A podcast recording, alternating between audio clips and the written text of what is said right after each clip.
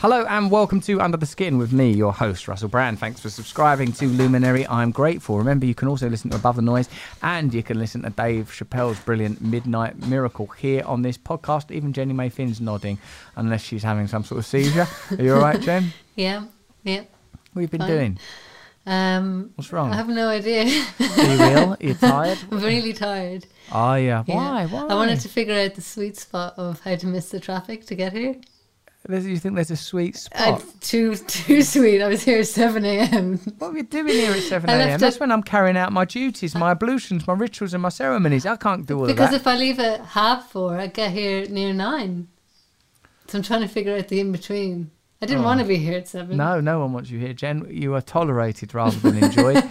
so this uh, is a lovely episode with Lisa Marchiano. But let's have a. Hold on, have I bantered you enough? Have you got a girlfriend? Have you got a boyfriend? Have you got anything? have you? Did you enjoy the Euros? Yeah, I was in an English pub, and I was trying to figure out who I was going to support. Who did you support? Well, I based it on gut feelings, Go on. not England. Not England. But I didn't care if Italy lost. So you just hated on England and you didn't. They scored have- in the first like five minutes, so then it's always better Oh, get right. an equalizer. It makes it more interesting. That must be an the enjoyable. atmosphere Yeah, changed. must have been fun. Yeah. Okay, so here's the comments from the brilliant Bradley Garrett episode. The YouTube video is doing really well. You should check that on there. Um, we talk about sort of the apocalypse and prepping for Armageddon and the breakdown of society, even though, you know, let's face it, it's bloody inevitable. Society will at some point fall apart. This is a comment. Are you going to do a jingle on the old colour box? Now time for comments. Sorry. Oh, Jim. Good. I'm speaking. C. Boyle says, I'm speaking from Ireland. Not many things give me shame, but Jenny Mayfin. Uh, No, like that doesn't sound familiar. and we have thousands who want uh, who went off grid all around the country, not in bunkers though, away from government control, etc. Oh, I'm I want to go a bit off grid. Do you want to go off the grid? What Jen? about the plumbing, I just I can I can poo outside very easily. electricity? I did you not hear what I said? I can poo. um, me take anything from this podcast. that I can poo outside easily. Sometimes involuntarily. Raspberry jam. My fallback plan is I don't have one. I'm walking north, plopping my ass, me too, baby, into a snowbank, and I'm going to stare up at the northern lights till the cold takes me, or become a pirate. I'm fine with either. Raspberry jam. That's no plan at all. Jen, are you prepping? No, I'd die within a week. Probably. I don't even have mm. enough food for tomorrow. You could, you could die any minute. Yeah, because I think I'm a bit hungry, and then I should go to the shop. That's how I work. Mind you, that's how hunter gatherers are meant to live. Johnny C says, when you're in survival mode, politics don't matter. Well, that's a good point, mate. Now it's time for Listen to shout outs. Jenny. That is that is the most professional we've ever been. Who Well was the um, done. shouting yellow bananas?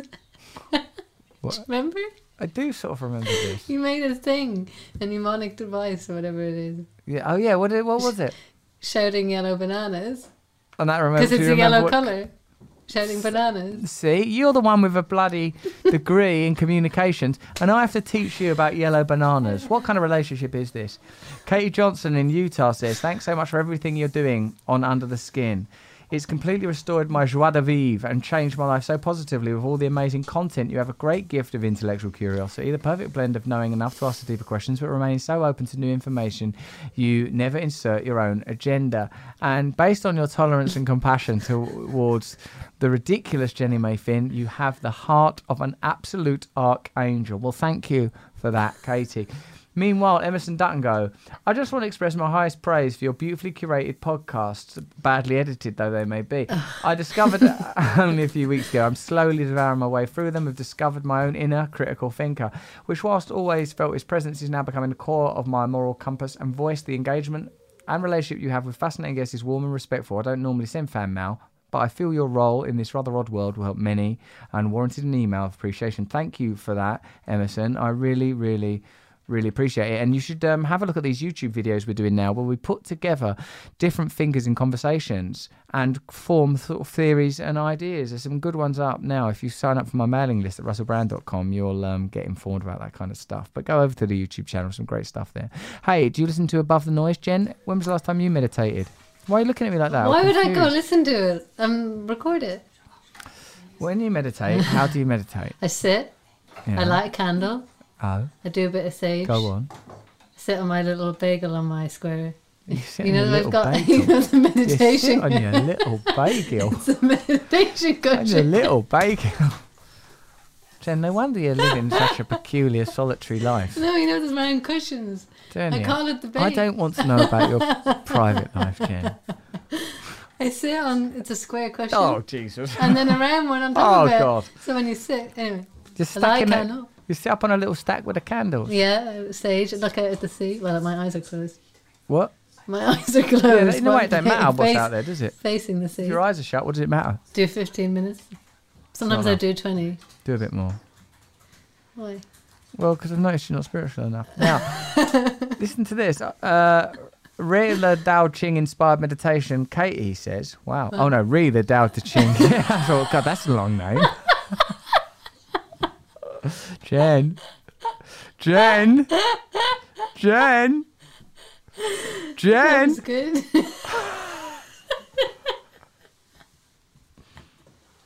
How did you think that was a name?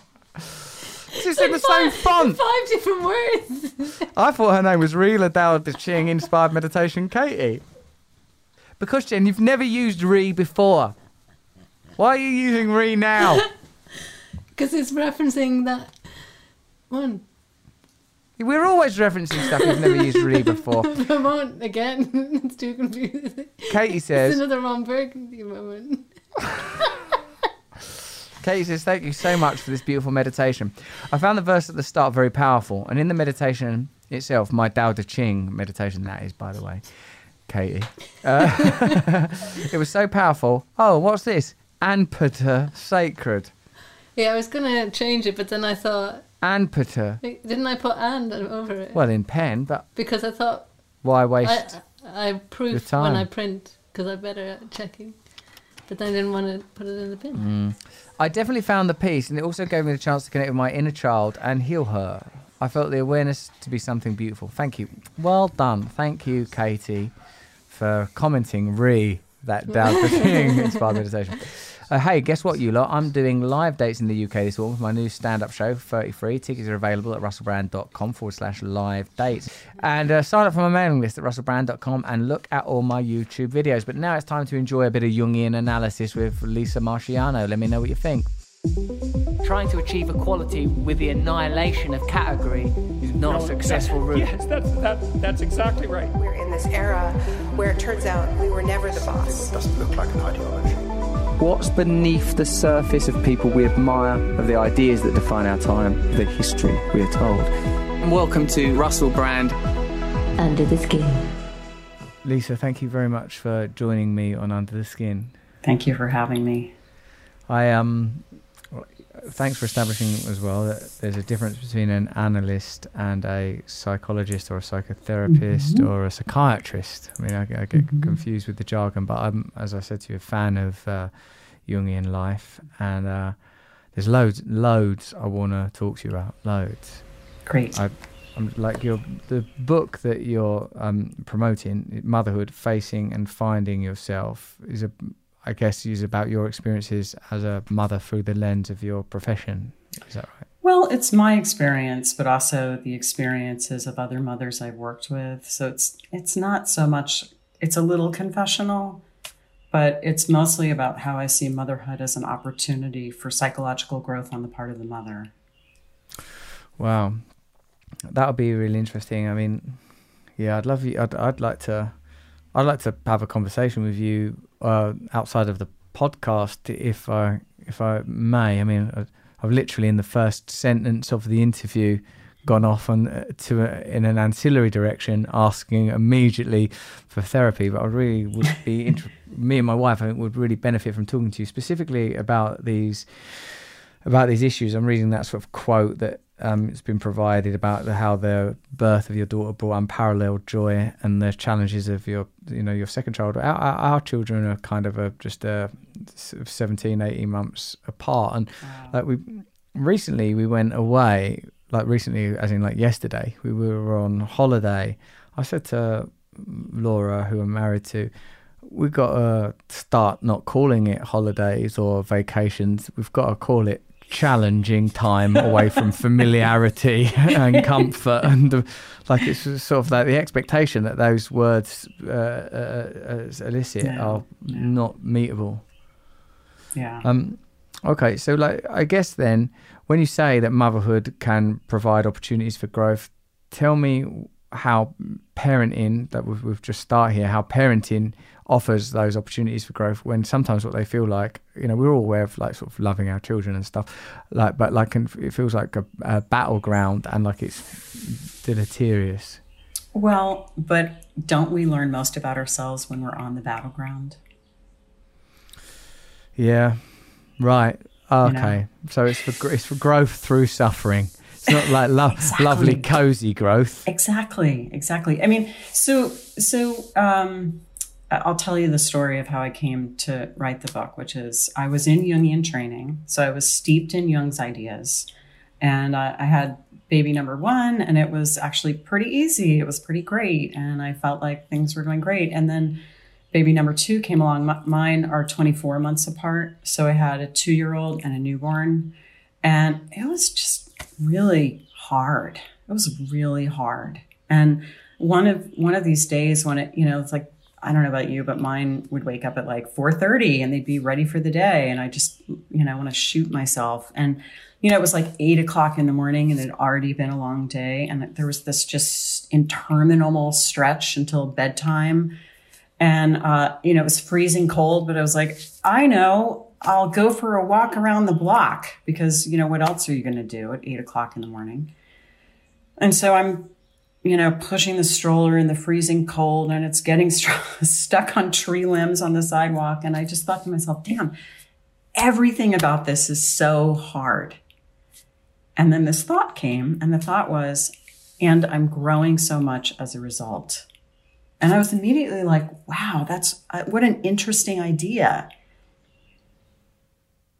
Yeah, it is an interesting idea, but it's very difficult to sort of transition from the to that to in in the direction of that second thought, like to regard you know suffering as anything other than an inconvenience. Do you think that sort of exposes a kind of uh, like a is there something in our contemporary attitudes that prizes comfort and convenience so highly that st- struggle and suffering are seen as things to eliminate rather than accept? Oh, I think that's absolutely kind of a bedrock assumption that uh, kind of flows through our culture, especially around mental health. And you, you asked if I was a psychiatrist. I mean, there are many wonderful psychiatrists, so I'm, I'm not meaning to diss the profession, but in general, the medical model says, oh, you're suffering? Then it, then that must be a problem. Let me take that away with medication or with some other kind of intervention. And, and a Jungian approach is fundamentally different. It's you're suffering. Uh, where is that suffering? Where is it originating from? And what does it want from you? Mm. yeah what's being asked what's being demanded of you and oh, sometimes don't you find lisa in general that that kind of requires a contemplative space to even see it as an interrogative process rather than a trauma or a trial Contemplative. I mean, certainly it requires uh, a certain reflective capacity. and as well as the capacity, capacity, the possibility. And I feel like a, like you know, th- th- let's just take the the example of parenthood. That sometimes it seems to me that there is no space for or time for contemplation. That it's a sort of an, you know, like I'm a drug addict by by trade, and uh, and like for me, like what I want is that I'm shutting right down. that's what like that. That's for me the sort of one of the drives that's expressed through my addiction is the need to kind of sever that that the influx of like ideas and stimuli and to sort of cr- create a kind of synthetic stasis and a, a kind of uh, yeah chemical womb to just prevent that stuff from happening. Now, like the the thing I would say about like parenting, but I'm sure we'll be applying this to, to other terrain, is that it is uh, it's unrelenting. Yes, but but this is such a good point because it's true there's so much coming at you when you're parenting and there is this desire to shut down or shut off i mean i think most of us with well especially with young kids but maybe also with teenagers can feel that desire to shut down you know every day and the difference about parenting that i think can make it a real crucible for growth is that you you kind of can't you kind of can't just shut down. I mean, you can, but but then you know if you do it for too long, like you know that that's really not good for your kids. It's like the stakes are so high that it's really demanding something of you.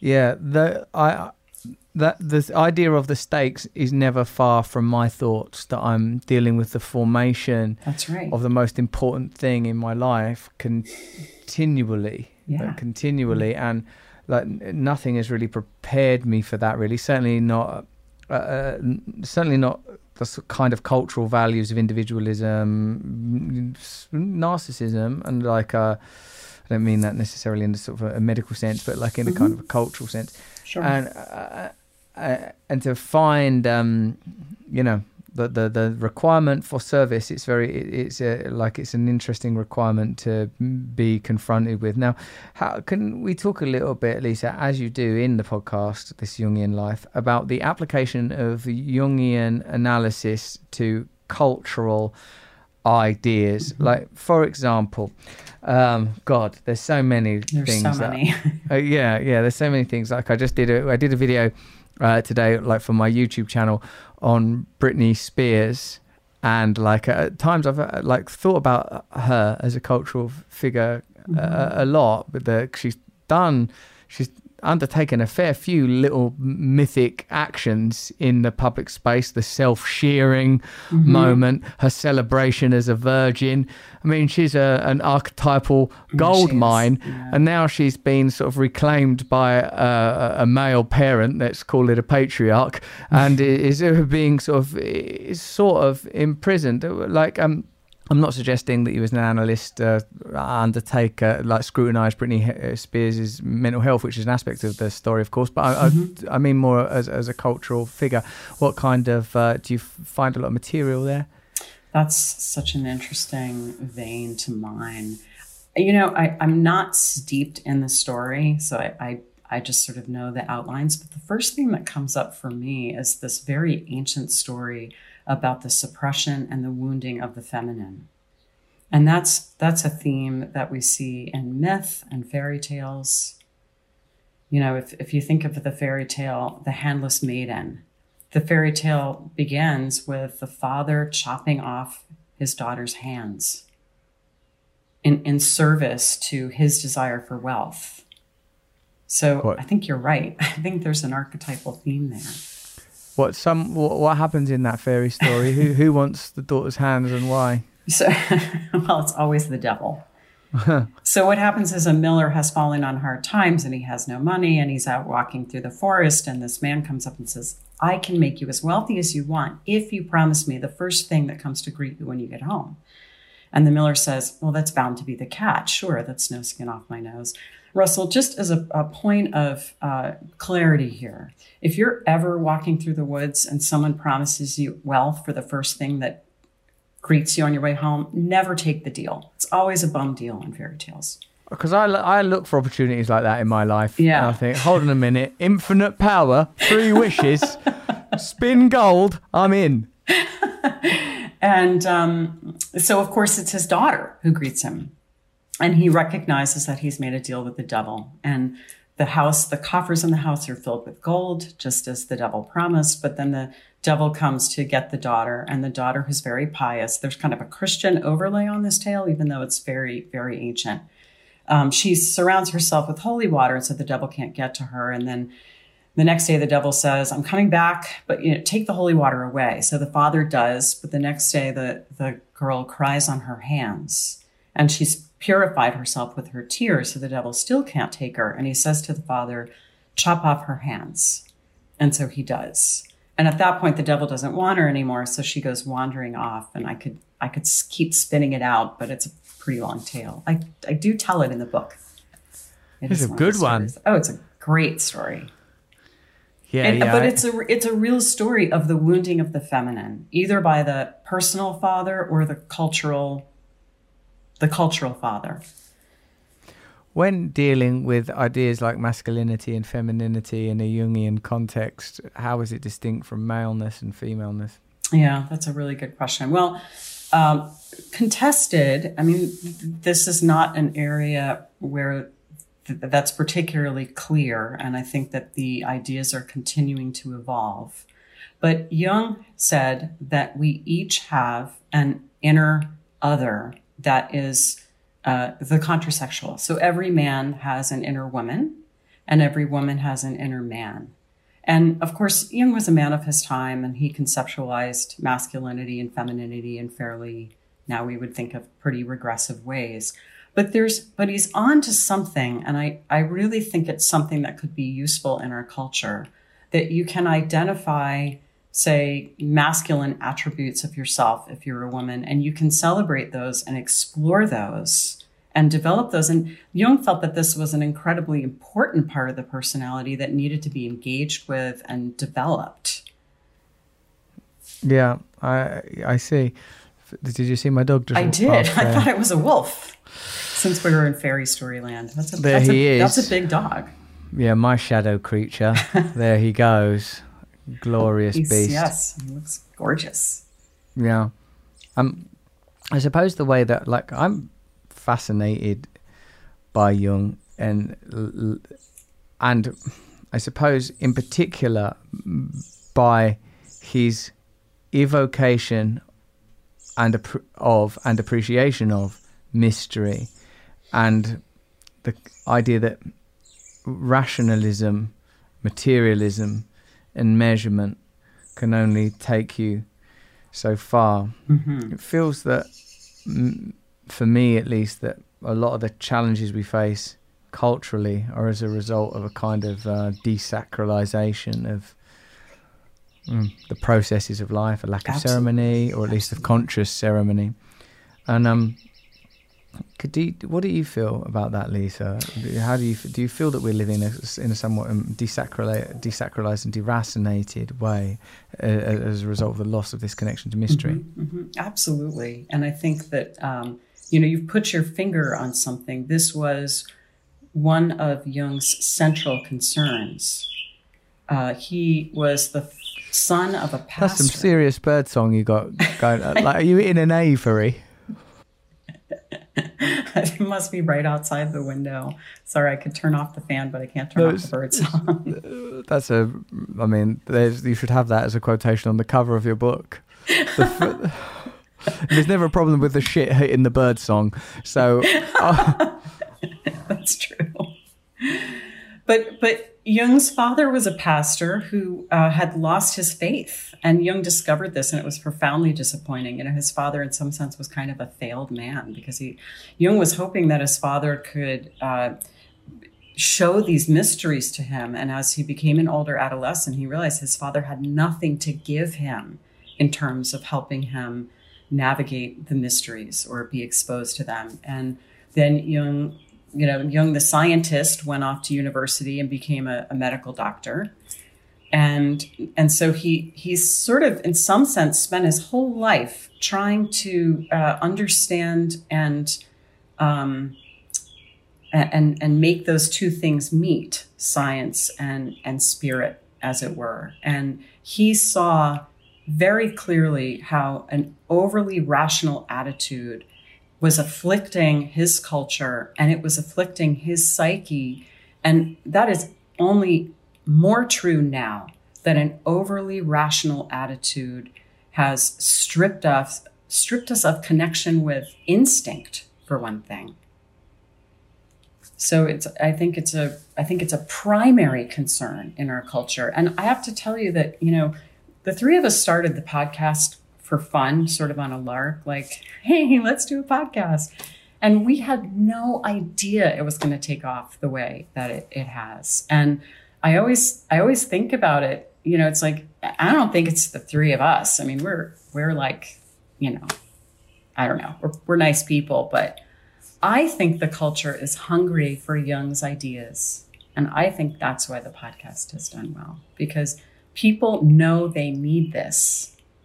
They sense it, even if they can't articulate it. And then when they hear it, they're like, yes, that is what I need. You know, it's like water, rain falling on parched earth.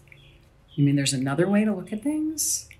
We don't have to just center it in materialism because traditional religions don't tend to do it for people these days.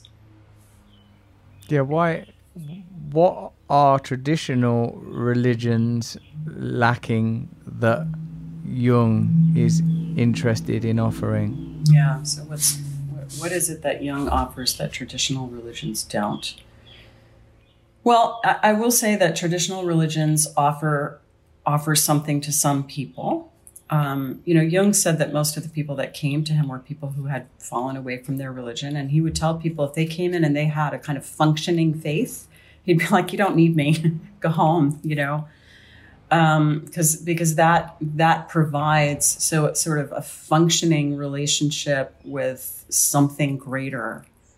Uh, that's what we need. Jung said the telling question of a man's life is: Is he related to something infinite or not? So, how are we related to something infinite? If you go to church and that has um, aliveness for you, then that's your way of being related to something infinite. Um, but but church, for various reasons, uh, standard religions are, are more and more not filling that role. And so so what does Jung offer? I mean, I don't think that Jung is the answer. I think there's a reason why a lot of people in Western cultures have turned to Buddhism and yoga and meditation and all kinds of different things. So it's not like, you know, here's Jung, the Messiah, bringing the new vision. This is now what everyone has to do. But some of the things that Jung brings is, um, well, first of all, he was really a phenomenologist. He just described what he saw. And he was really interested in what worked. So, you know, at some point, uh, an interviewer asked Jung, Do you believe in God? And he said, I don't believe, I know. And what he meant by that, I think, is he had had and he had had experiences of something that to him was God and and there's that sense of this is just what is. This is just what is. I'm just describing my experience. I'm just describing what works. So when you're dipping into jungian thought it's a real invitation to value your own experiences. There's no kind of intermediary needed. You don't need faith. There is no dogma. It's do these ideas when applied to my life work and and I you know I see that in in my clinical work. You know, it's like so so do these ideas help people in a clinical setting? Well, not all the time, but a heck of a lot of time they help people a lot. At least at least what I see.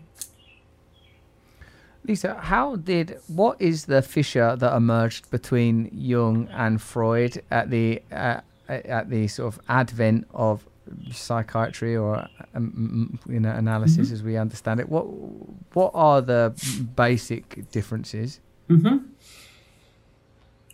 Well, there's let's see. This is such an interesting topic, and I, I don't want to go into it too much because it's I could get into the weeds with it. But so so um, Freud was older, and uh, Jung kind of. Uh, um, Jung was already well established when he became Freud's uh, mentee, as it were, acolyte, uh, but they, they kind of fell in love. I mean, Jung went to visit Freud in Vienna, and I, I think they, you know, they stayed up all night talking or something. It was one of those, you know, dinner dates that turns, you know, that ends the next day at lunchtime or something. It was, you know, it was just um, there was just this tremendous um, recognition that they were both uh, interested in in following the same threads and there was tremendous excitement and energy there. And I think for Jung, you know, this this would be an example of the activation of his father complex. His father was a failed man without conviction, and here was Freud, who had a ton of conviction in his ideas.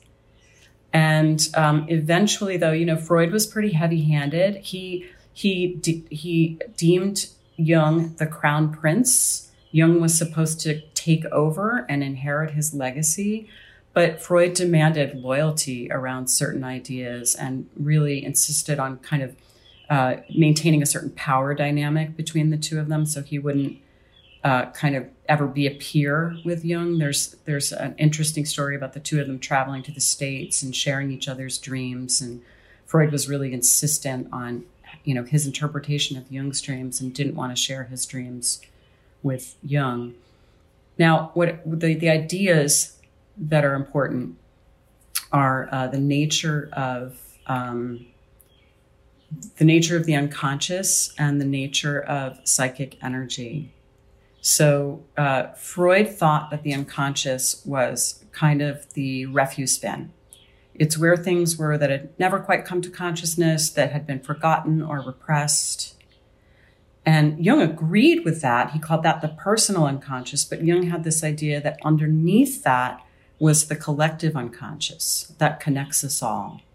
And, you know, again, trash can where just stuff goes that we don't need or we don't want to know versus Jung's conception, which is the unconscious can give rise to incredible, creative, uh, new content.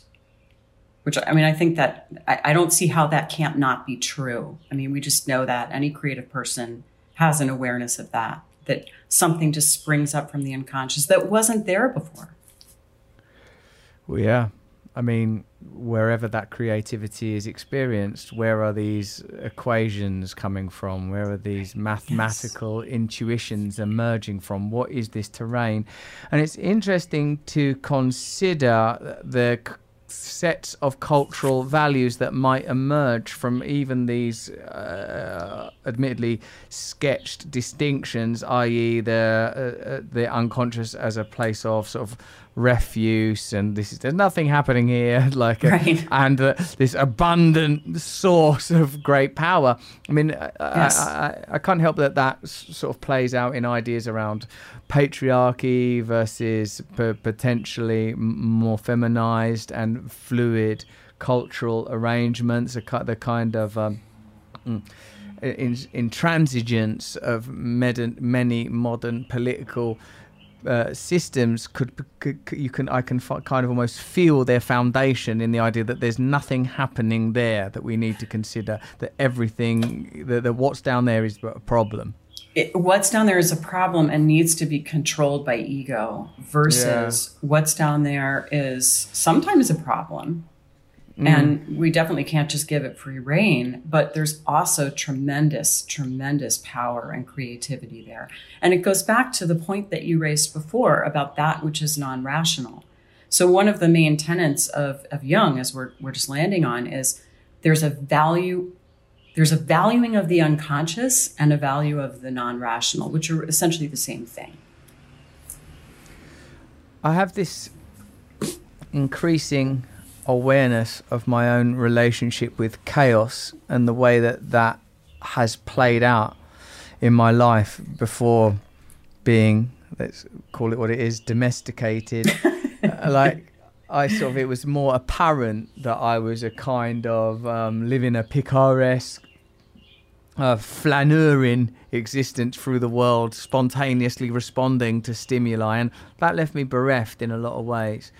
Lately, though, I, I have been aware uh, of something that that you you just uh, mentioned, the idea that um that chaos is powerful, but and not always dangerous. That's not right. always dangerous. Like that, where would social and political change come from were it not from chaos. It's kind of a, a, a, conversation with chaos, a relationship with chaos, from allowing, like, because what does order, i.e., systems, rest upon? What does it repress, control?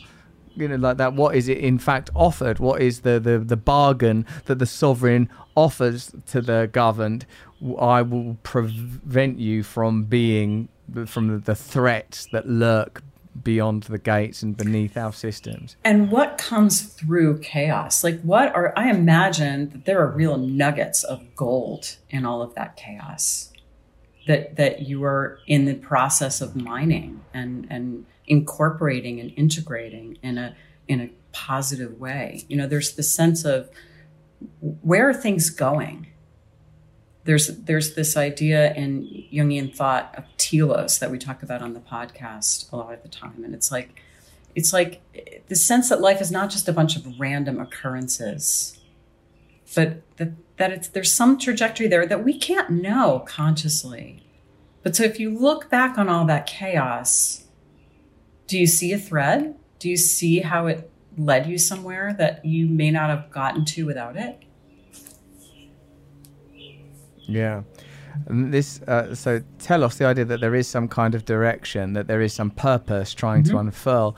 That sort of biologically we can acknowledge that that uh, like Sure. that, that that anatomy has got a direction, that a plant has a like a seed or a plant has a direction. But when we talk about it in terms of like the actualization of consciousness, suddenly we're in the realm of mystery and like a and sort of m- m- rational criticism can be ferociously uh, uh, unleashed for like you know even venturing such a such a point but for me it seems clear that there is an, an, unfolding that something is trying to realize itself through the you know the expression of my life Well, let me let me take you up on that point about rational criticism of Jung's ideas and like this one in particular, okay? Like obviously it's an idea and it's and it's an idea that can't be proven in any real empirical sense.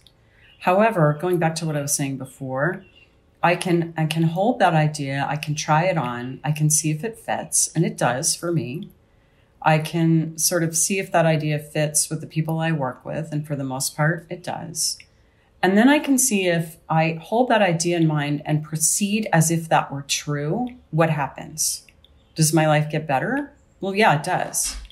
Does does how about the lives of the people that I work with? Do their lives get better when I frame their life like that for them and, and proceed with that assumption? Yes. So I, I fully admit that a lot of Jung's ideas are are in this um, well, it's the non-rational realm. And and you know, we, we live in a world where where facts are uh, facts matter. And it, it's important to be able to differentiate things that are true from things that are false. And this is not a realm where we can do that in any hard and fast way, but we can see if these ideas work. And in terms of, of telos, you know, um, it's that sense that I think that many of us naturally have that there's something that wants to come through us into the world. A lot of people come into my office and they say, you know, something's not quite right. Something's not quite right. I don't know what it is. And a lot of times it, it circles around this. There's something that they're yearning for. There's something they're longing for. There's something that's being asked of them. Where does that come from? And Jung would say it comes from the, the deep unconscious, the guiding center of the personality that he called the self with a capital S. And it's this part of us that kind of has the blueprint that knows what we were meant to do or meant to become. and when we're talking about suffering earlier like and, and like suffering being kind of somehow objectionable which obviously you know experientially is that that there's a relationship there. I suppose to look at sw- uh, suffering as a kind of a thwarted desi- desire, and to look at what that yearning might be. It's also interesting, isn't it, Lisa, that like that appetites and craving and desire are kind of perhaps, would you say, broadly regarded as sort of negative, even though they're culturally exploited and they're the kind of other, the, the, the, these are the the islets that we are hooked to our desires, our appetites in terms of con- consumerism, for example. The way that do, do you think that appetites and desires are presented as sort of n- sort of negative, primal, animalistic, and uh, sort, of, sort of somehow uh, yeah negative? You mean, uh, are you asking if that's how I see them from a Jungian lens? culture. No, not you. Do you think that they're like that? Desire is regarded culturally as something that should be. Is there a kind of a purity, a, a puritanism still present in our culture, like you know, sort of around the libido, uh, like life force in, in in general, unless it's sort of being mobilised to towards the uh, agenda of the sort of culture, unless it's like unless it can be commodified, expressed through commerce. Yeah, but so much of it can be commodified. You know, I do think that there's lingering Puritanism, especially probably in the States, around all kinds of desires. Um, but but gosh, they've done a really good job of of commodifying it all, and and then it's really sort of celebrated. You know, um, but but of course, I I see desire as often. I'm I'm curious what's at the root of it. So a desire for drugs or alcohol. You know, that's a desire for a- transcendent experience. You know, the, the, the Jung talks about when in his letter to Bill W. He talks about you know you- you're you're you're longing for a different kind of spirit. I mean, I I think at at the end of the day, most of our most of our mental health suffering comes from um, a sense of being cut off from that that thing, from being cut off from the infinite. Yeah, and like uh, ways that you can find that connection can be through community, can be through purpose, but yes, certainly Yes. sort of systems and ideas of meaning. I yeah, that um, is obviously a foundational bit of literature in the twelve-step mythology, the correspondence between Yeah.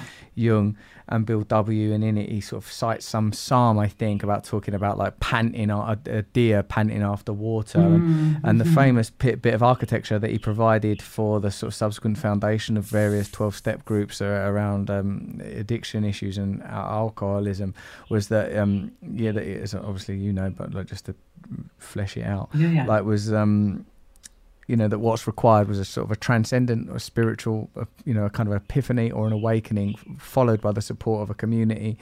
And i feel that like a lot of the language around addiction it, like even I mean the colloquial idioms around using drug addicts i want to get off my head i want to destroy myself like it's mm. kind of mm. Like yeah th- this for me suggests an understanding that what needs to happen is the usurping of the ego. And like 12 step f- philosophy if you want to call it that sort of goes in a greater depth about the destruction of self-centered you know of egocentrism rather than uh, attachment to, to, to chemical dependency. That's the the a priori issue is you're addicted to you you're addicted to this egoic structure. That's and until you transcend that you're going to need all these palliatives and you're going to synthesize transcendence through chemistry. And and what Jung said at one point was something like, you know, really what heals is an experience of what he called the numinous. what does that mean? I mean i know you So uh, it, um, he didn't coin the term numinous, but um, it was uh, coined, I think, by a uh, theologian. Um, I believe it was Rudolf Otto, although maybe I'm getting that wrong. In any case, it, you know, the numinous numinosity is that sense of of knowing that you're in the presence of something larger, and and I think that the feelings associated with it are tremendous awe and and probably even fear or terror it's you know and and you can have that you can have that experience you know um i remember being in the the mountains in switzerland camping and there was a thunderstorm. And i was like holy shit. You know it's like this is this is bigger than me. You know that that's that's numinous. But we can find that often just in dream images. You know you wake up and you've had this really perf- this this dream image that sort of knocked your socks off. And you know it's something otherworldly. That's the numinous. It's an experience of the divine. And sometimes the divine comes in a you know beatific guise but a lot of times it it you know it, it scares the daylights out of you. Yeah, that's really cool. That's really cool that you've brought that up. Oh. Because I suppose, yeah, dalliances with numinosity a kind of like I feel like I op- occupy edgelands. You know that I'm that I feel like the edge of despair, the edge of rage, the edge of great joy, the uh, edge of abandonment. This is sort of like part of my experience as being Mm-hmm. sort of like a drug addict in recovery, a person on the path, and I feel like you know that that I encounter a lot of like Jung through you know, Pete, like sort of whether it's I don't know Alan Watts or Jordan Peterson, a lot of conte- like either contemporary or recently popular intellectuals, and but I have like read uh, some stuff, you know, directly, and it feels to me that potentially he could have been categorized as a, a, a mystic in a different. It had the sort of cultural setting been different. Well, that's that's interesting because there's controversies surrounding Jung, and many many of his detractors will say that he was a mystic, and they'll they'll say that in a sort of negative sense, or that I think there's a book called The Cult of Jung. Yeah, yeah. yeah.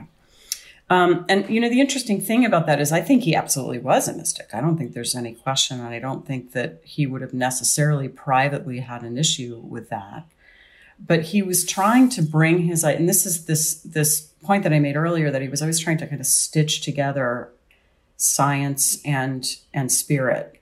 And he wanted to bring his ideas forward in a way that they would be taken seriously by the scientific and psychiatric community. So he's he's uh, you know he kind of goes to great pains in some of his essays to talk about well the science the science the science. And and again this goes back to where he's a phenomenologist because he doesn't just start um, theorizing without pegging it to but i've seen this i've experienced this i've had this experience this is how i know this. I know this because it's happened to me. And he did all these kinds of inner experiences with these you know kind of inducing these waking visions that he called active imagination. So he really got to know his unconscious. Sometimes I feel like um, you know, like I'm dreaming when I'm awake. That uh, that I'm experiencing synchronicity and I'm experience, uh, experiencing an ulterior and second language while I'm moving through the world. And frankly, it's blissful. Yeah. Like that, I feel like I'm less at ease when I'm wrapped in my own sort of self-centered empiricism. When I like, I need to achieve this. I need this to be this way. This must be done. Like when I feel this kind of the selfless flow that for me requires a great deal of effort, or you know, paradoxically, the effort of relinquishing control.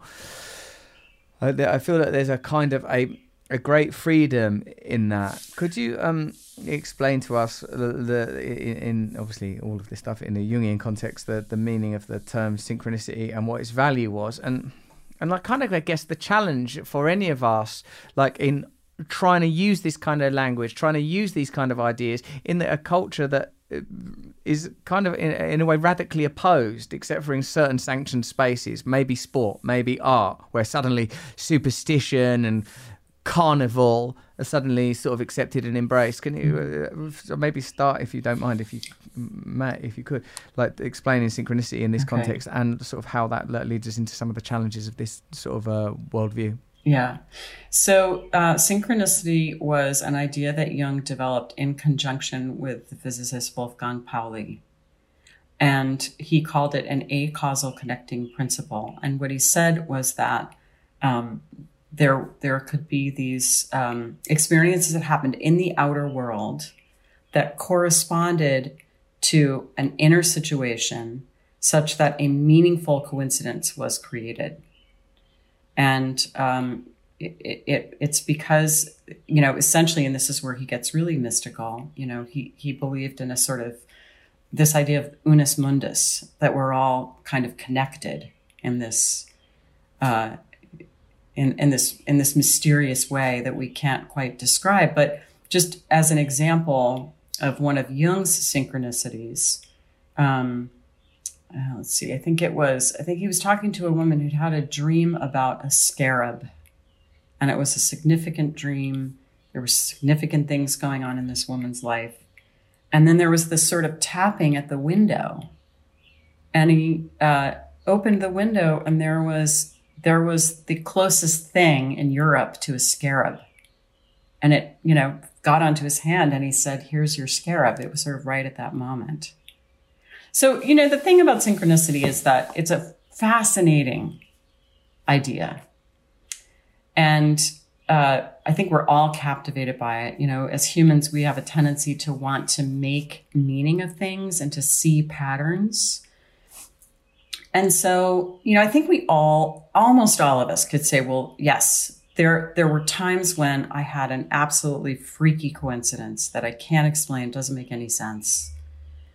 Um, and then, uh, but, but, but it's also, it's also easily abused that that concept you know people can say i just you know i just i just ran into my friend and uh, you know when and i was just thinking about him and you know your friend lives five blocks away and goes to that store all the time and you know maybe it's not such a huge coincidence that you ran into him i think that the the issue with synchronicity is what is the feeling tone around the experience and and does it feel meaningful it's not just a cool coincidence. Something about it feels really meaningful. And I'm, Yeah, I'm sure you know what I'm talking about. I do know what you're talking about. It's like when it is the, when there's the sense or suggestion that like there is an ult, there is a reach from some ulterior place that there's some object beneath that is reaching forward to you. And I've Yeah.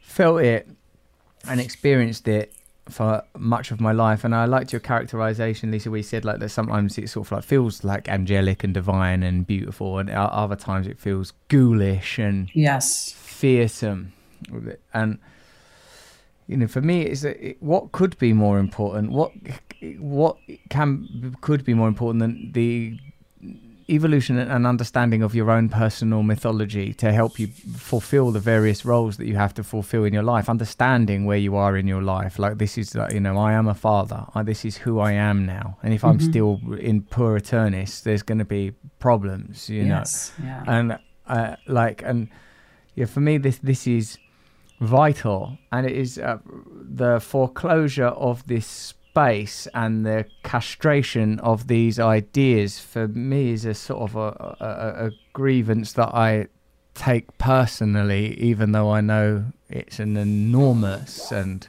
global problem. It's both yeah i guess it's both personal and universal. Yeah, there's a kind of poverty in our culture.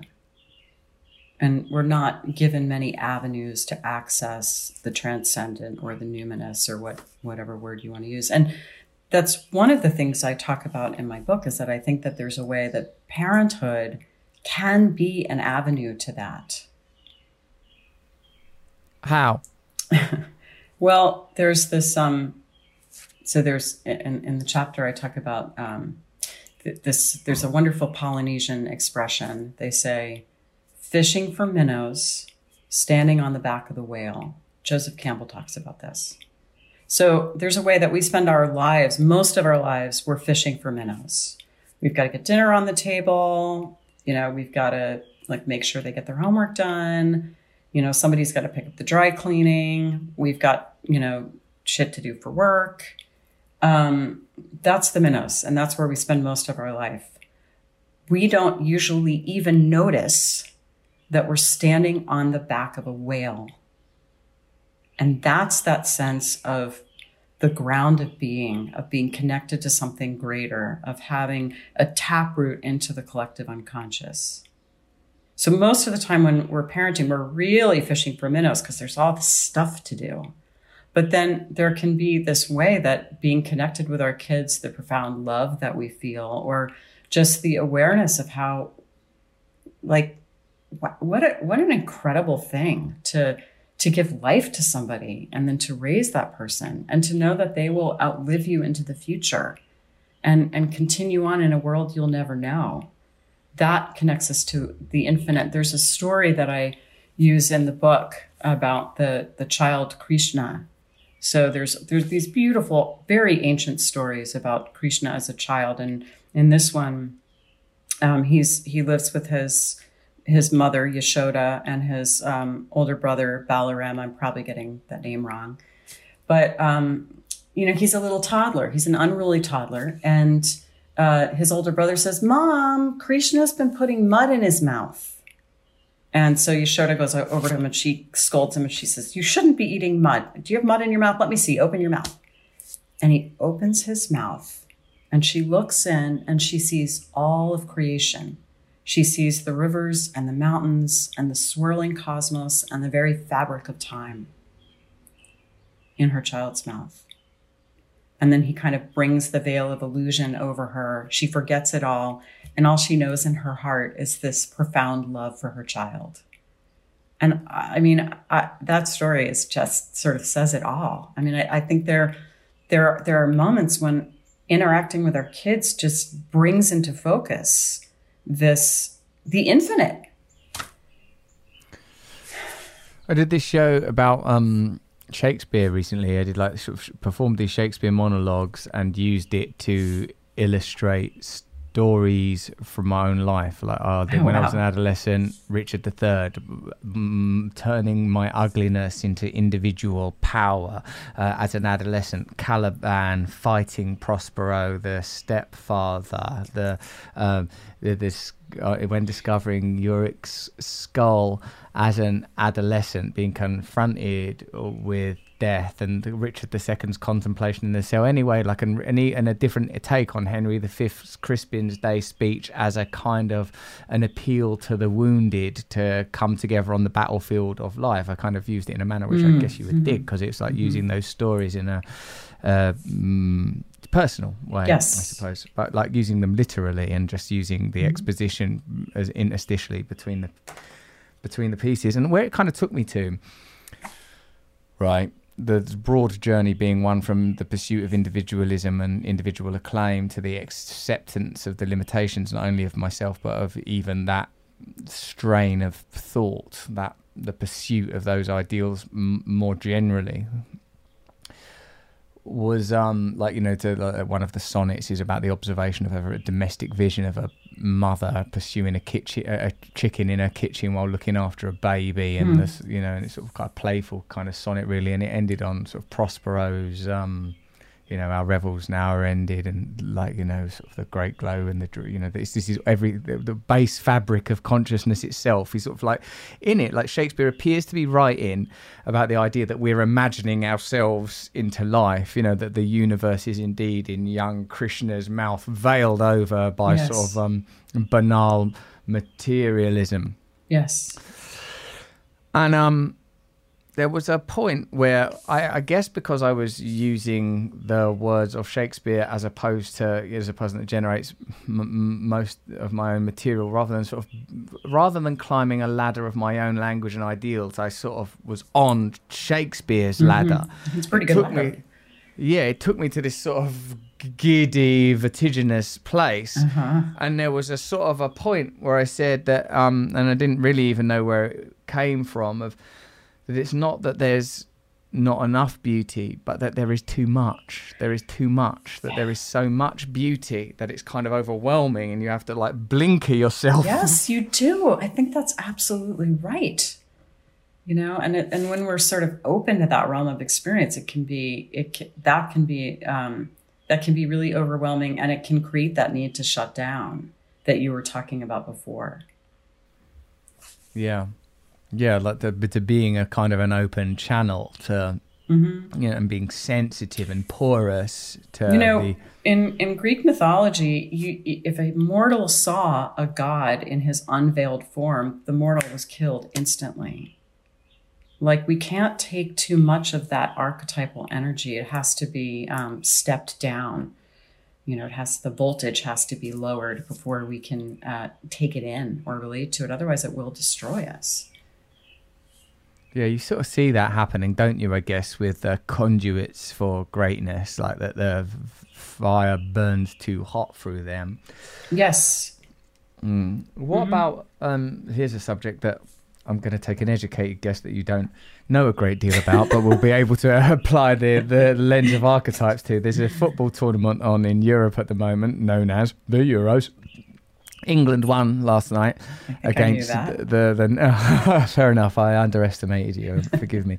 Um, like uh, the um, yeah, England beat Germany, and Yeah. like obviously there's a great deal of sort of um, you know sort of military history, but sort of even even if you just sort of kind of confine it to football, um, as it were, and like to recent uh, social events, it was kind of an overwhelming, both personally and uh, it's evidently culturally.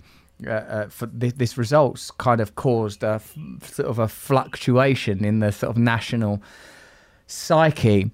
I, I wonder what you think about the uh, significance of the, you know nationhood, patriotism, the, the sanitized uh, arena of uh, you know sport, or at least the m- managed arena of sport, um, and, and, and what is the power that it operates within? What is its source?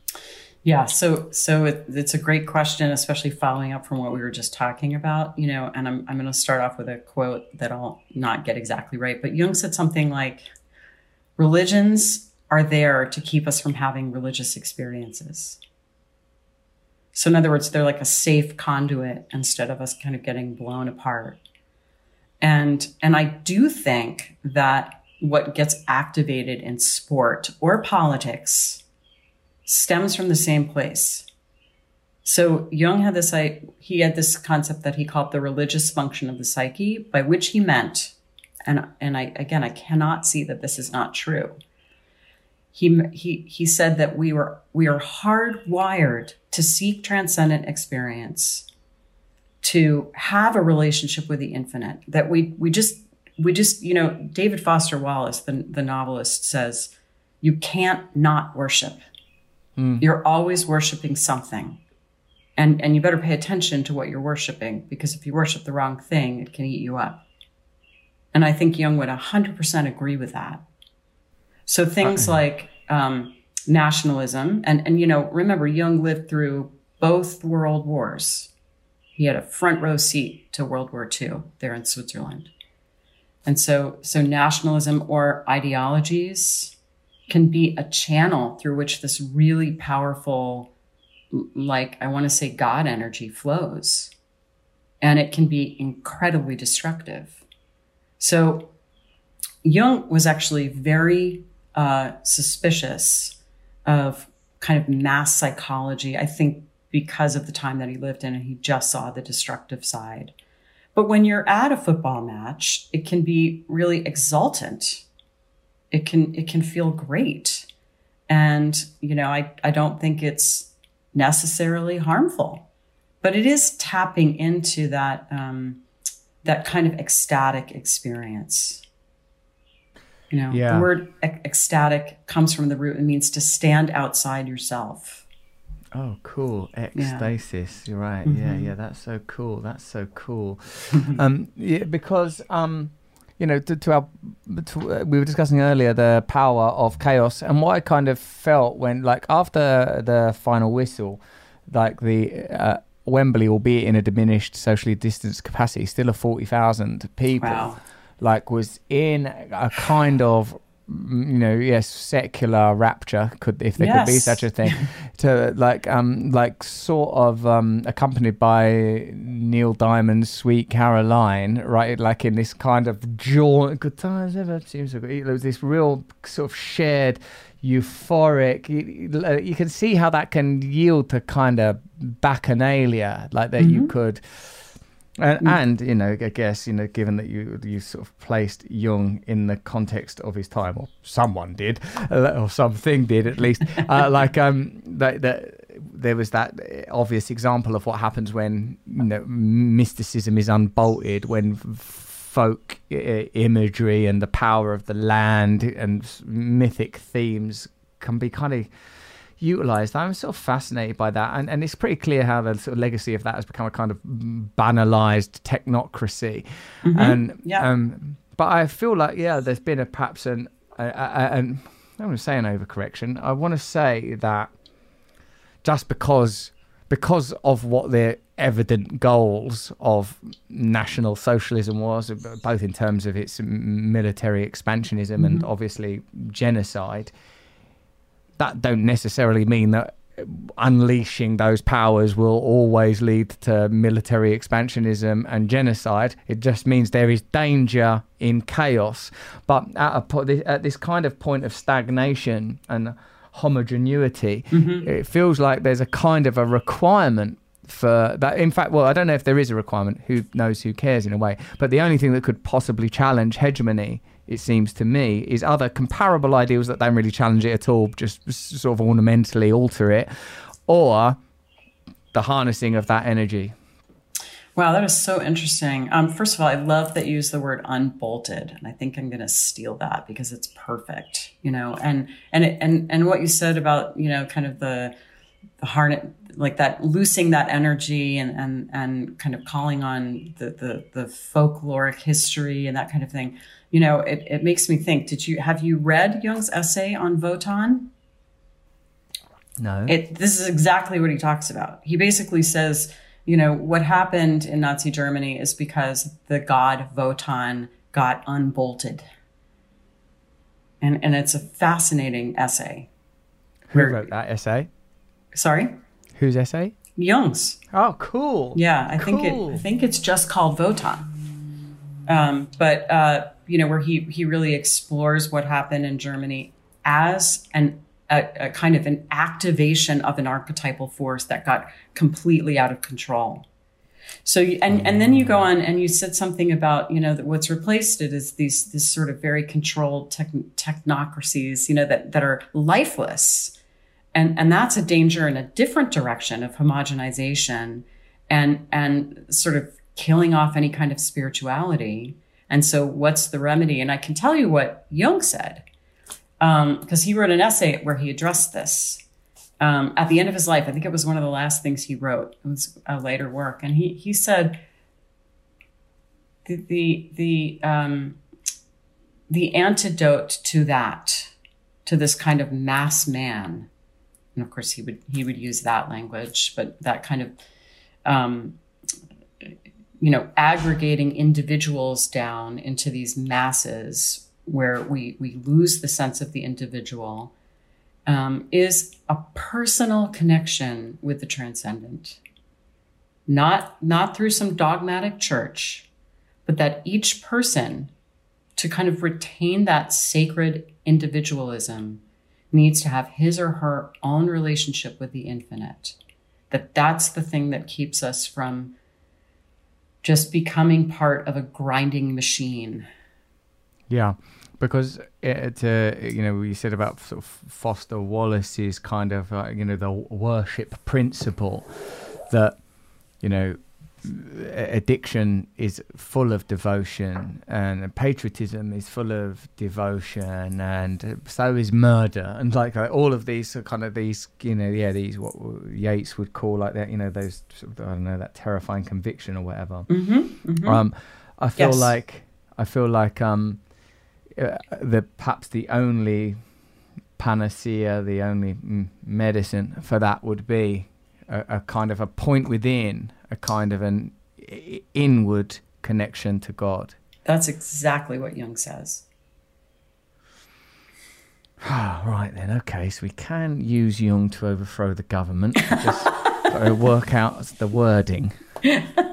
perfect That's really fantastic, Lisa. It's so lovely to uh, speak with you. Um, I feel like I've uh, like I could talk to you for a long while, and it's just interesting because I feel like I'm at a point where I would, it'd be really easy for me to sort of talk to you just sort of personally, actually, because there's loads of things I want to ask you about, and um, but like I've in terms of this podcast, it's fantastic to, and I've, as I'm such a fan of uh, this Jungian life, and I'm very, very much looking forward to reading uh, Motherhood, Facing and Finding Yourself. Thank you. thank you Thank you for listening to Under Skin with Lisa Marchiano. Let me know what you thought of it on Instagram. Tag me at Russell Brand or tweet me at Rusty Rockets with hashtag Under the Skin. And remember to come and see me on tour or listen to Revelation if you ain't listened to it yet. You all right, Jenny? What are you doing? Why are you giving yourself a wee hit the moustache with your finger? Just being professional. Oh yeah, that's real professional. That. And if you're not meditating, meditate on Above the Noise. You can. It's on the platform you've already subscribed to. All right. Hey, if you enjoyed this, why don't you listen uh, to my other po- other episodes, like the one with Professor Tom Oliver, The Science of Self. That's it. One example.